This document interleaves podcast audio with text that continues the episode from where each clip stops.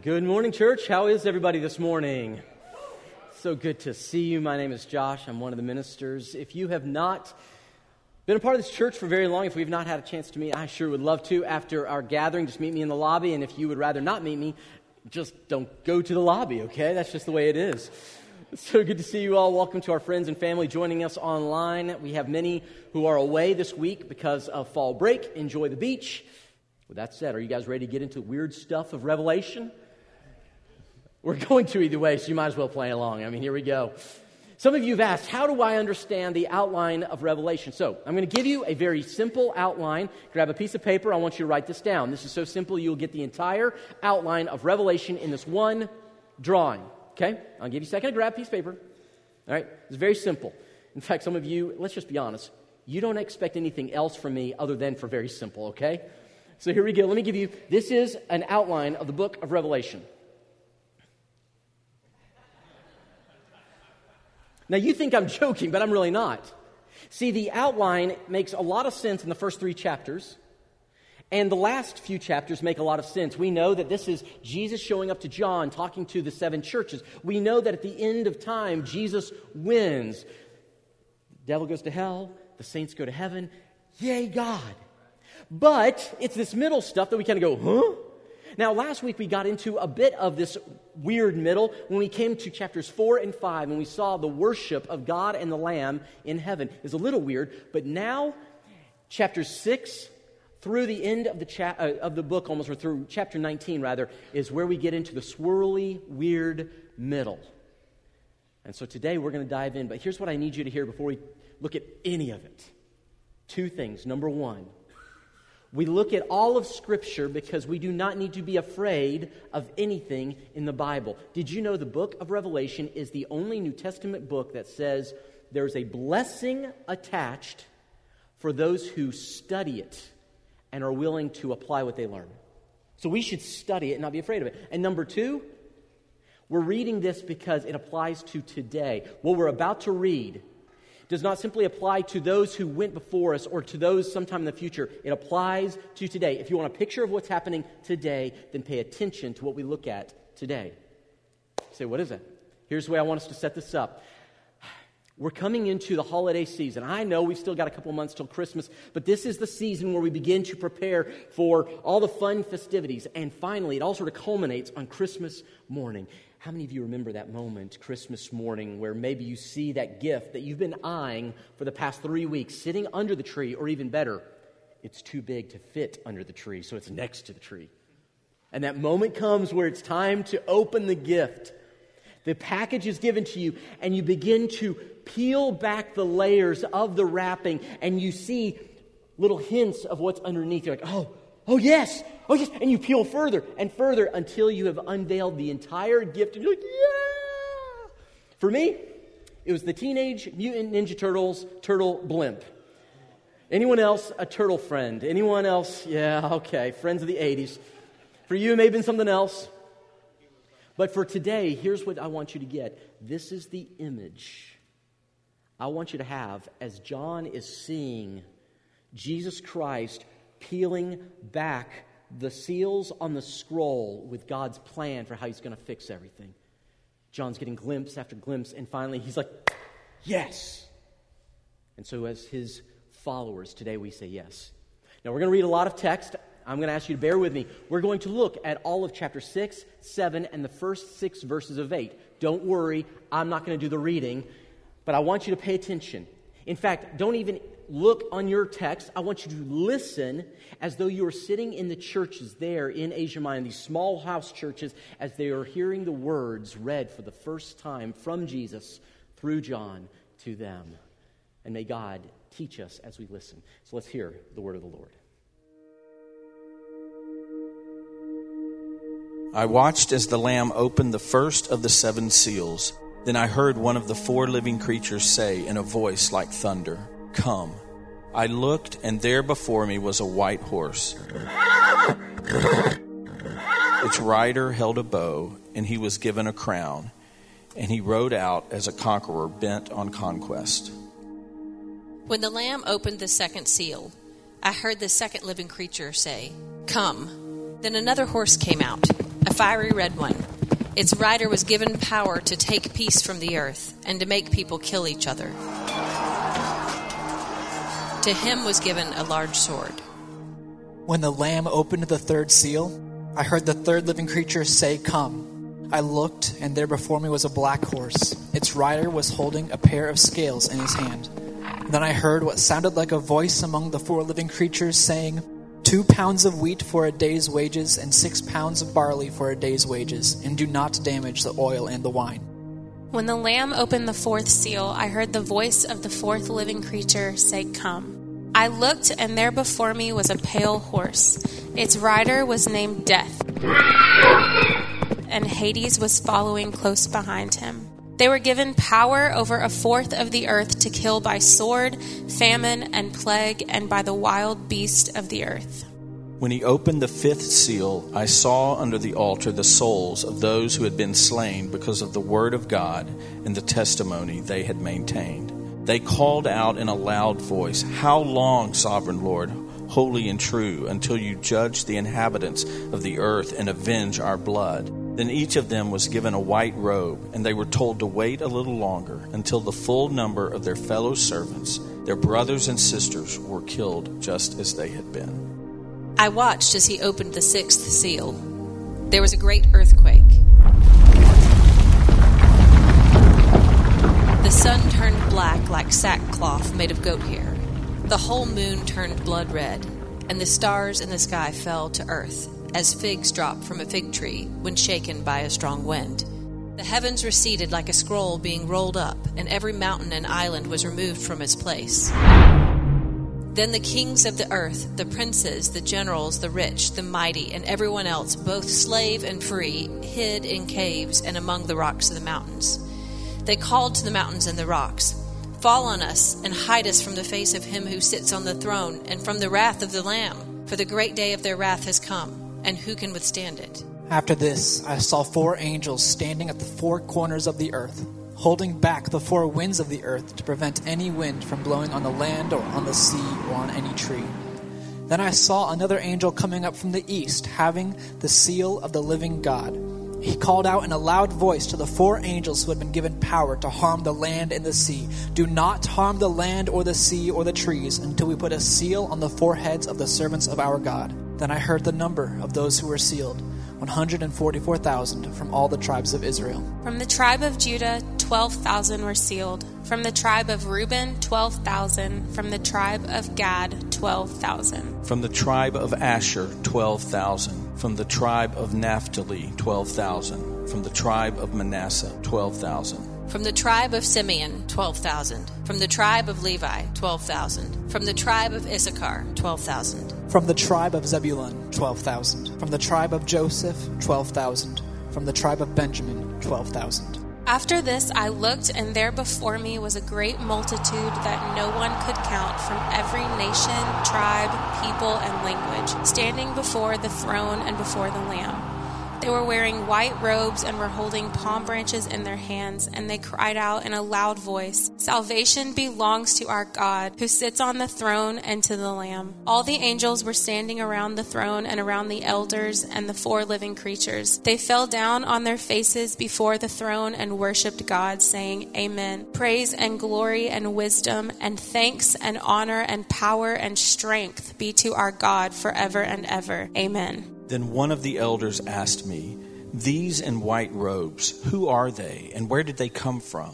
I answered, Sir, you know. And he said, These are they who have come out of the great tribulation. They have washed their robes and made them white in the blood of the Lamb. Therefore, they are before the throne of God and serve him day and night in his temple, and he who sits on the throne will shelter them with his presence. Never again will they hunger never again will they thirst. The sun will not beat down on them, nor any scorching heat. For the Lamb at the center of the throne will be their shepherd. He will lead them to springs of living water, and God will wipe away every tear from their eyes. When he opened the seventh seal, there was silence in heaven for about half an hour.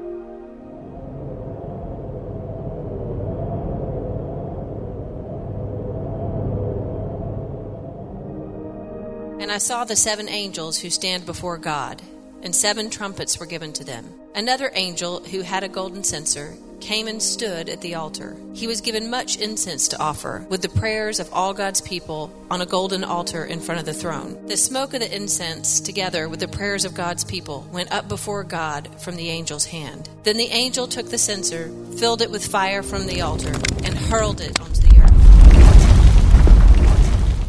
And there came peals of thunder rumblings, flashes of lightning, and an earthquake. Then the seven angels who had the seven trumpets prepared to sound them. Together we say, Speak, Lord, for your servants are listening. Well, if there aren't any questions, we'll just close in prayer. What in the world did we just listen to? All right, here you go. You ready? We're going to walk through these. One, two, three, four, five, six, seven seals. These don't just have application to back then or sometime in the future. These are for you and me today. Let's begin. Jesus has received the scroll from God in the previous chapters. The scroll symbolizes God's plan to fix everything, but there are seven seals on it, meaning no one can open it except for the one who is perfect and can fulfill God's plan perfectly. Jesus takes the scroll and he begins to tear off the seals. The first seal presents this rider on a white horse with a crown and a bow. Now, who is this individual? This rider symbolizes Jesus Christ. Now, there is some debate. Is this Jesus? Is this someone else? But it seems most logically that it is Jesus Christ. Why? He is on a white horse, he has a crown, and pay attention to this. He is the first on the scene. In the beginning, John writes in John 1 1, was the Word, was Jesus. In the beginning, He created all things. He's the one who established all things. And so, it makes sense that Christ would reveal Himself as the first one on the scenes of creation. He rides across this landscape with a crown, for He rules all things. But why a bow? Here's why. In the Roman Empire, they were unafraid of pretty much any other group or empire except for one. There was this one group that used bows and arrows and rode horses. Why were they scared of them? The Romans, the way that they would fight is they did not use cavalry as much as infantry, people just organized in legions. And they were very effective on the battlefield, but they were very slow in moving about, which meant this other nation could ride their horses, maneuver around them, and shoot at them from the side and behind. And so Rome was terrified and angry and hated this group. Jesus comes on the scene with a bow and arrow as a way of telling his followers, Don't you dare believe that Rome is the ultimate power. I was here first, and I am more powerful than the worst of the worst of the worst. Now, we begin to see the other three horsemen approach, but before we do, let me be very clear. What we are about to witness, God does not so much cause as He allows. There are many things in this world that God does not cause to happen, but allows to happen. In fact, we all know this to be true. How many of you have ever rolled off a bed in the middle of the night? You go thunk, you hit your head, you cry, if you're young, maybe. What happened? Did God cause you to fall, or did gravity pull you down when you went off the edge? Gravity. God allows many things to happen, the natural consequence of living in this world, and the natural consequence of saying we don't want Jesus as our king ushers in the next three horsemen. Because when a people, a family, a city, a nation, or the world rejects God, what we now see is God allowing things to happen. By the way, God is a good God. Often He will actually put His hand in front of the consequence of your actions. And the problem is, many of us confuse God's grace with God's weakness. I got away with it. There's no consequence. Do not be fooled. The reason you do not face consequence immediately is because of God's grace. But when He pulls His hand away, the consequence come to bear. And so the next rider is one on a red horse, and he is war. He was given the sword to kill. Isn't it interesting? The very first thing that happens in the book of Genesis, the book of beginnings, as soon as Adam and Eve reject God and sin, the next story is of two brothers. Do you remember their names, by the way, church? Cain and Abel. And do you know what happens with Cain and Abel? Cain kills Abel. See, the first thing that happens when we reject God is we go to war with one another brother against brother, family against family, city and nation against nation. After all, if God is not the one who gives salvation and protection, we must protect ourselves, defend ourselves, advance ourselves, even if it means that you must lose in the process. And so the story of Cain and Abel didn't just happen, it continues to happen throughout history, doesn't it? How many of you are familiar with the names, the Hatfields and the McCoys? The two families, one kills a son of another family. The other family says, revenge on the first family. They say, well, you killed one of ours, we'll kill one of yours. And back and forth throughout history, these families go to war because when God is not in charge of your life, you take everything on yourself. Is it true we live in a world at war? Oh, yeah. It's consequence. There's a second consequence that follows after war, and it's an obvious continuation of it. It's the black horse. His rider is famine. Everyone say famine. Think about this men go to war, they die on the battlefield, so there's no one to come home and work the fields. Famine is the natural consequence. And you have unexploded landmines scattered across these fields. In fact, as we were in Israel a few weeks ago, we're going to the eastern coastline of Israel, we actually saw Syria and the border between Israel and Syria and the UN building right there. And along the drive, we passed by a few fields with these red signs that if I could have read the Hebrew words written on them, I would have read, Warning, landmines. There are still children who will go into those fields to this day, and every once in a while you'll hear about one who is killed because these landmines from wars long ago that have not been unearthed still cause destruction. You have war that leads to famine. And did you notice he's carrying scales in his hand?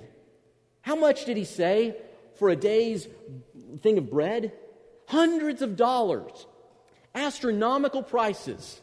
Isn't it interesting that the things that are so vital to life we cannot afford. And yet, he says, but don't touch the wine or the oil, the luxuries, the things no one really needs, but there's just an abundance of it. We are starving as a nation, as a people, as a world for what is true.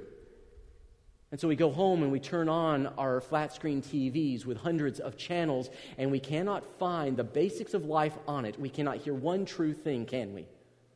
We have all that we don't need and nothing that we do. We are starving for the truth. And so you have war, you have famine, and finally, this brings about illness and death. Now, why in the world do you think a pale green horse is the symbol for sickness and death?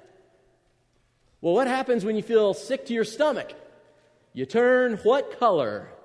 Green. You're sick or a body that has been left out into the sun becomes bleached white and begins to fester and turn a greenish white. This is the symbol, the picture of death, because when people have rejected God, although death may not come immediately, it is the inevitable consequence of rejecting the source of life. Consider this for a moment. This is the natural consequence of illness and death to a people who tell God, My body is my own, you are no longer the boss, it is not your temple anymore. We are spending billions of dollars as a nation on health care to take care of sicknesses related to smoking, to overeating, to not exercising, to abusing alcohol. Billions of dollars because we have told God we are the masters of our own lives. And so we have preventable diseases because we have said, not thy will, but my will be done. Is it any wonder we have such destructive and broken lives because we have bought the lie that we don't need the life giver to have life? This is the consequence of walking away from God as individuals and as nations and as a world. Now, here's the interesting thing. When I think about it, many of us, we recognize that we need something, and so we, we want someone to fix what's wrong with us, but with a pill or with something else from the baby boomer generation all the way through, we are a nation of people who want the quick fix and no responsibility. In fact, case in point, we want to be able to sit on the couch and lose weight. Have you seen, I almost showed a video and I thought, nah, better not. Have you seen this machine? It is an electric ab machine. Have you even heard of one of these things? Okay, okay no joke. you can buy a machine that you paste to your gut, you turn it on, and it shoots little electrical pulses through, thus stimulating your abs like this. I saw a video of a guy uh, who was just a little bit large. He turned it on, it looked like he was shaking a jello mold. We're looking for all the quick fixes, and nothing seems to f- fix it. And so we were told you can have sex with as many people whenever, however you like, and we don't expect to hear news of something called monkeypox. Or we tell little boys and little girls that if you're confused about things, surgery and pills will fix it. No one ever tells them about the lifelong scars, both emotional and physical. We are a world that is needing the life giver, but we've rejected the one on the white horse, and so the other horses follow naturally. Are we all tracking so far? Give me an uh huh or a head nod if you're with me. But it's not just that there's those out there who deal with these consequences. Isn't it true that everyone has been touched by sin's effect? That's what the fifth and sixth seals show us. The fifth seal, you have the saints, the Christians who've been killed for their faith. They are under the throne of God, and they say, How long, O God, until you judge those who have harmed us? In other words, the church is harmed. We're not exempt. Just because you follow Jesus, expect opposition and expect pain. You live in a broken world, church. It shouldn't surprise us. And then the sixth seal, you hear that as that one's peeled back, the sun goes dark, the moon turns to blood, the stars fall like meteors to the ground. You say, Wow, what is that a symbol for? That simply means even creation has been affected by the brokenness of this world. Romans chapter 8, Paul tells us creation groans like it's in childbearing moments. See, everything has been affected. And in this moment where the shaking of the world, where the kings, even the most powerful, say, Oh no, when everything you ever counted on is falling to the ground, it is in this moment we see history repeating itself over and over and over. And you say, Well, when did this happen? And my better question is, When has this not happened? Any one of you affected by a little thing called inflation right now? The average person is spending over $400 more a month on things that a year ago they weren't. That's pretty impressive. You say, man, this has never happened before. Well, then you haven't lived very long, have you? How many of you remember the recession of 2008 through about 11? Or if you lived a little bit longer than that, how many of us remember a little thing called 9 11? Roll back the tape further. Do you remember the misery index of the 1970s? Or what about the influence of fear of nuclear annihilation during the Cold War? Or what about the Vietnam War? Or you keep going back, or you have the rate, the Great Depression. My point is, and by the way, that's only America. I'm not even telling you about what's happening right now around the world. In other words, this is the natural consequence of saying, I will be God and God can take a hike. So, what's the, what's the goal? What's the solution? And I love this. In the moment where you can almost imagine John just kind of slumping in his chair going, Well, that's depressing. Do you know what he sees next? Chapter 7.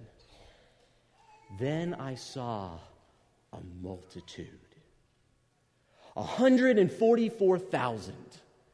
And one of the elders says to John, Who are these? And John goes, Well, you know who they are. He goes, Yeah, I do, but do you know who they are. They are those who follow God. Now, here's a question why 144,000?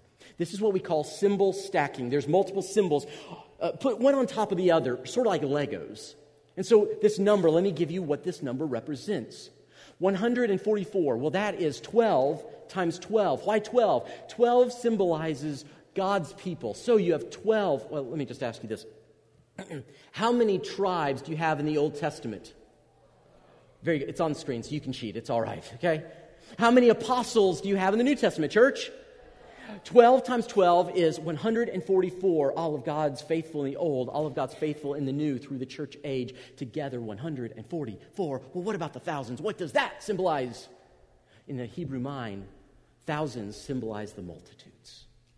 In other words, 144,000, these are all of the faithful of God through history. And did you catch it? They're not all from America. They're from every tribe, every tongue, every nation. Little fun thought experiment. How do we know that they're from every tongue? Unless in heaven we get to retain certain things that were part of our experience on earth. Isn't this interesting? Here's what he's saying there is a place even for you in God's kingdom. Now, some people say 144,000 means there's really only 144,000. How many of you have ever met or heard someone say, this is a literal number and there will only be 144,000 people saved? Anyone else ever heard that before? Yeah. Every once in a while, someone will come up to me and say, Diggs, you know there's only 144,000 who are going to be saved. I go, really? Are you one of them? They go, absolutely. I got to tell you, I've never met someone who believes that, who doesn't think they're one of the 144,000. It's amazing that I only meet those people.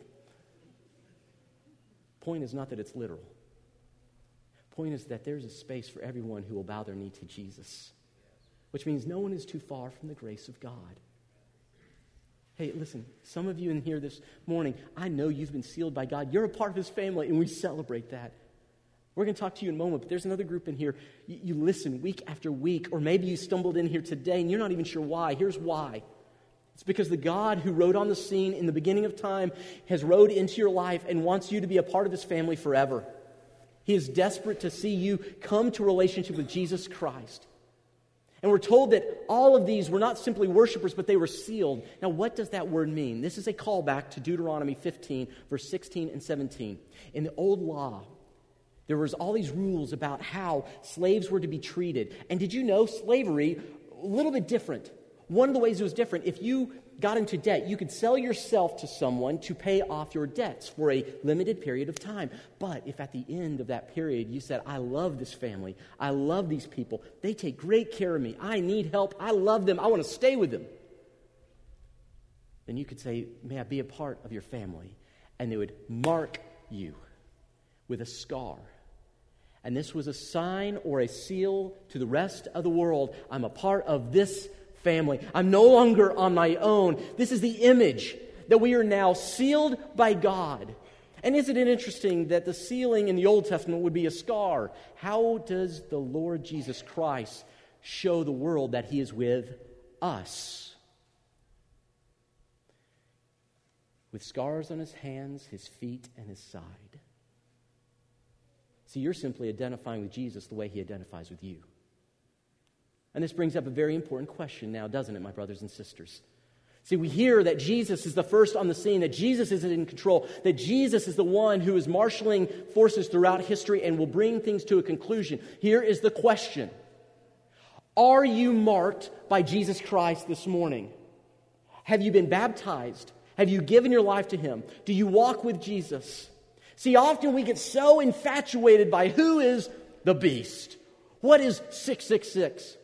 And we'll talk about that, but the book of Revelation is not about the beast. It is not about 666. The book of Revelation is about Jesus Christ. And yes, there is a mark of the enemy, but there is a mark of Jesus Christ. And the question is have you been marked by Jesus Christ? And better yet, as a scar cannot be hidden, do people know that you're His? See, I'm afraid, and listen, this is coming from personal experience. There are moments where Joshua does not want to stand out. There are moments where I want to blend in. And my fear is that for so many of us, we are doing such a good job blending into the culture that Jesus himself won't be able to find us. Have you been marked with him? That you're his and he is yours. And there's this beautiful phrase then this marked crowd, they worship him because the only response to salvation is worship. And that doesn't just mean you sing, but with your whole life you give God your best. And they worship him. And then, did you catch the phrase? Who are these people? These are those, put it up, these are those who have come out of the great, say this word with me, tribulation. Yeah. Now, what is that about? Is that a thousand years, three years? What's this all about? We'll talk about that in weeks to come. But there's something under the surface I want you to pay attention to. Do you notice that he saves you through the tribulation? He does not take you out of it. See, there's this little ugly truth that I have had to learn, and maybe you've learned as well, is that God, when I pray, help me, Lord Jesus, take care of me, what I want Him to do is to pick me up from one spot, take me over the problem, put me on the other side so I can look back, go, that was close. That's not what He does, is it? When I pray, Lord, help me with this relationship. This person is so difficult. I don't know what to do. Does Jesus take you away from the person? No. Every time from that point onward that you go to the gas pump, you go to the grocery store, you go and sit on your pew in your seat at church, lo and behold, that difficult person is sitting next to you. What does God do when you have the problem and you pray? He puts you in the middle of the problem. Why? So he can take you through it so that you are not afraid of it ever again. If he simply takes you to the other side, you go, I made it, but please, I'm terrified of it because I have not seen how you can work through it. He is a good enough God that he takes you right up to that thing that you are so afraid of, and he will lead you through it. What is it the psalmist says? Yea, though I walk through the valley of the shadow of death, I will fear no evil. For why? You are with me. And he says, I will lead you through this. And as a result, they are dressed in white because God perfects us and purifies us through the pain. Now, we come to the last seal. Are you ready for number seven? Everyone say yes. Are you ready for the sermon to be over? Don't say yes. Here we go. Seventh seal. After he's seen the consequences of sin and he's seen the 144,000, how will God resolve what has happened? It says that there was now silence for 30 minutes. Now, isn't that just like God? We've been praying that he'd do something, we've been begging him to help, and nothing.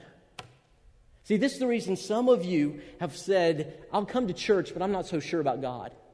This is why friends of yours have given up because they think they prayed one time and God didn't listen. If there is a God, He just doesn't care, or there just is no God. But Jesus is very clear. Just because you do not hear His immediate response doesn't mean He has ignored your prayer. You say, How do I know that? Look at the next verse. Immediately after, the prayers of the saints are gathered up and something happens. Now, the prayers of the saints are described as incense in this passage and in chapter 5. In chapter 5, go ahead and put this up. The prayers are incense, they're the prayers of God's people. Why this? Okay, stay with me for two more minutes. Here we go. Incense, there's a special kind of incense or, or smell that they would only use for in the temple of God. Do, do you know why?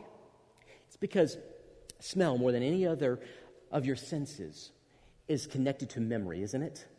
So, so, how many of you, if there are certain smells that will take you back to a place in your life? There are certain smells that if I smell them, like bacon and coffee, I think of my grandmother's house. That and pot roast, but that's another story, okay? For some of us, it's the smell of a hospital. You can smell that sort of, that acrid sort of smell that, and it takes you right back to that moment where you were with that loved one in the hospital room, doesn't it? Or you remember that smell of your, your pet or whatever thing. And the reason God uses smell here is so that anytime they smell this particular smell, it will take them back to the reality that their prayers are in the presence of God, that God is near. In other words, when you pray, it goes up to God. Don't you dare believe the lie that God does not receive every prayer you've ever prayed. Mothers, when you have cried out to God for your children in the middle of the night, God receives that. Friends, when you have woken up to find that note, God hears the cry of your heart. There has never been a prayer you've prayed that God did not receive and hold on to. You say, Yeah, but I need Him to do something with it. Well, good news. The prayers are taken, and there's an altar image in heaven with a fire on it, and an angel takes the incense, lights it on fire, and then casts it down to the earth. What in the world does that mean? Here's what it means in ways that we cannot explain. God uses the prayers of his people, casts it back to the earth to effect God's will on the earth. Your prayers, hear me now, in a way that I don't understand, God uses to effect his plan on the earth. So, friends, let me ask you one more question this morning. Yes, are you sealed? But here's the second question. If you are not praying, then what is God lighting on fire and sending to the earth? If God works through your prayers. And look, does God need our prayers, church? The answer is no. Does God need our church or our prayers, church?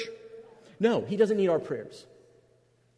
But God uses them in ways we cannot understand fully. So if you and I are not praying, then what is God sending back to the earth to effect his will?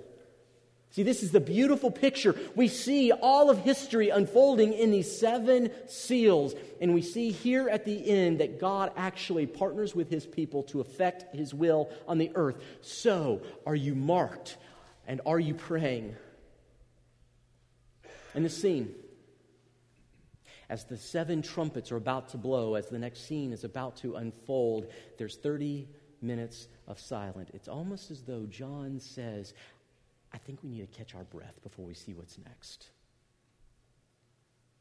And so here's the question as we catch our breath this morning Have you been sealed with Jesus Christ? Have you trusted Him? So you don't have to wonder about the mark of the beast if you have the mark of the Lamb. And you don't have to be afraid of what comes tomorrow if you're held by the one who holds tomorrow.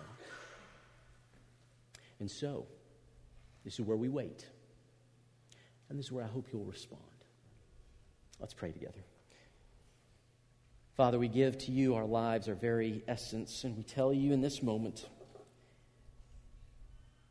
how hard it is sometimes to trust that you can take care of everything that's broken. But as we see this vision unfold, I pray that our hearts would reaffirm that when the world asks the question, we as the church would stand and say, We are with Jesus Christ. We step out in faith clearly because he is the one first on the scene and he will be the one who closes the books of history at the end. And we will be a part of that with him by his grace. I pray for my brothers and sisters here who need to simply live more fully in their signing. May we pray bold prayers, confident of your answer.